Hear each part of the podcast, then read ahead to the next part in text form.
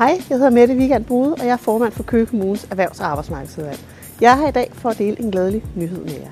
Der er foretaget en ny erhvervsmåling, som viser, at Køge Kommune er gået fra at have en 8. plads ud af alle Danmarks kommuner til en 3. plads i forhold til erhvervsvenlighed. Altså hvordan vi understøtter det lokale erhvervsliv. Ikke nok med det, så har Køge Kommune fået en klar førsteplads i forhold til at hjælpe lokale iværksættere. Jeg er vanvittigt stolt af det arbejde, som vores forvaltning, vores medarbejdere og vores erhvervsliv gør hver eneste dag for at opnå det her flotte resultat. Fordi når det går godt for Køge Kommunes erhvervsliv, jamen så går det også godt for Køge Kommunes borgere. For det betyder lokale arbejdspladser, og det betyder flere skatteindtægter til at finansiere vores allesammens velfærd.